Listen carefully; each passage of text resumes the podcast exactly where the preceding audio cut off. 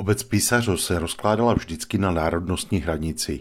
Přesto si z velké části zachovala svůj český charakter a to se projevilo i na konci 19. století, kdy se zde objevovaly snahy o posílení českých národnostních zájmů. Dotýkalo se to hlavně školství. Původní škola eh, byla utrakvistická, vyučovalo se zde oběma jazyky a fungovala při farnosti. Později v roce 1827 bylo přistavěno ke stávající škole druhé patro. V roce 1884 byly zahájeny práce na stavbě německé školy, kterou zde zřídil německý školský spolek Schulverein z Vídně. Do této nové školy odešla spousta žáků z té původní. V roce 1893 však byla i v Písařově konečně zřízena ryze česká škola. Už v roce 1887 byl také v Písařově založen odbor národní jednoty.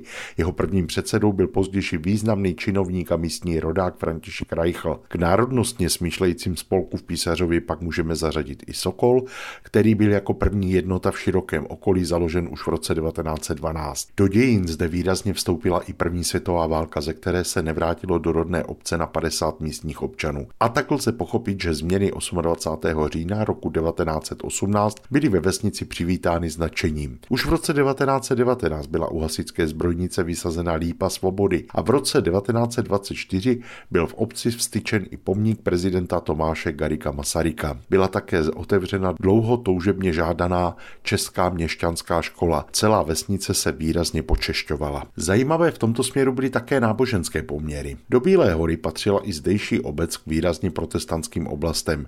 Pověsti z okolí vesnice vypravují hrůzostrašné příběhy, které můžeme připsat těžkému životu nekatolíků, kteří raději než změnu víry volili odchod ze svých domovů a těžce pak přežívali v nehostinných horách. Po 300 letech však už byla většina zdejších obyvatel katolící. Podle dobových zpráv zde žilo několik rodin, kterým se říkalo starověrci. Formálně patřili k římskokatolické církvi.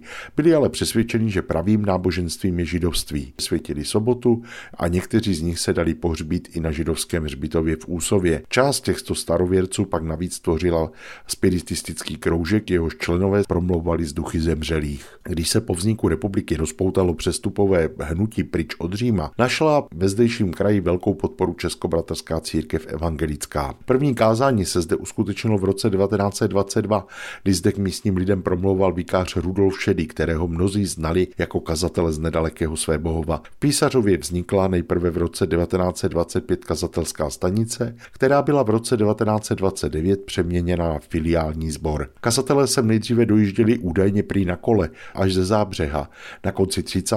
let už se ke sboru hlásilo přes 200 věřících nejen z Písařova, ale také z okolních obcí. Zajímavé je, že se členy sboru stali i zmínění starověrci. Vznikl zde i pěvecký kroužek, využívaný zejména při bohoslužbách. Původně se tyto konaly, kde se dalo, nejčastěji ve škole. Teprve 28. října roku 1930 byl položen základní kámen a o tři roky později byl dokončen unikátní zborový dům. Stavba byla pro písařov zcela netypická svou modernistickou kompozicí. Autorem návrhu byl významný východočeský architekt Oldřich Liska který projektoval třeba evangelický kostel v nedaleké Hrabové. Písařově se mistrně vyrovnal nejen s náročným terénem v podobě prudkého svahu, ale také se zasazením stavby do venkovského prostředí. I když byla budova dlouho mimo zájem odborníků, dnes opět objevují její unikátnost. Částečný útlum činnosti sboru také vede k tomu, že se pro dům hledá nové využití, například jako společenské a kulturní centrum, či jako obřadní síň, která v obci výrazně chybí. Pohlednici z kraje mezi pradědem Hanou, tentokrát z Písařova, vám po vlnách Českého rozhlasu Olomouc poslal Mirek Kobza.